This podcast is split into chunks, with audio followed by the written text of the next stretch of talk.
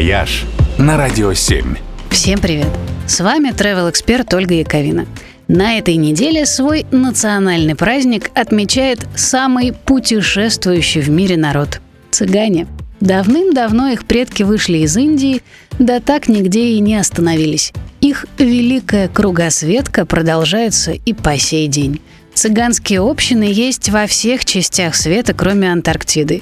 И в Азии, и в Австралии, и в Южной Америке, и в Африке. Кстати, об Африке. Само их название в английском языке «джипси» происходит от слова «Egyptian» – «египтяне».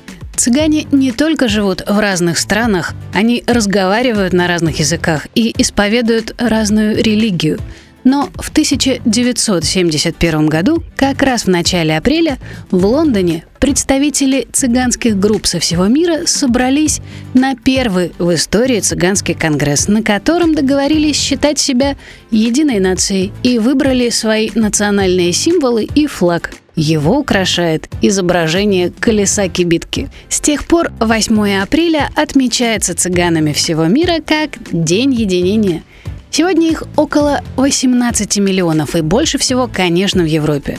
И при этом об их обычаях и культуре мы на самом деле почти ничего не знаем, только всякие мифы и стереотипы. Центров цыганской культуры, где можно было бы эти пробелы восполнить, не так много, но они есть, в том числе в России.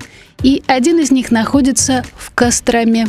Это единственный в России цыганский музей, где об этой удивительной и колоритной народности рассказывают действительно подробно и без всяких там айнане и танцев с медведями. Об истории, о традициях, о костюмах, почему, например, у цыганок таких пышные юбки, и об известных людях цыганского происхождения, среди которых, например, Элвис Пресли, Чарли Чаплин и гитарист Роллинг Стоунс Ронни Вуд – ну и незабываемую цыганскую музыку послушать там, конечно же, можно.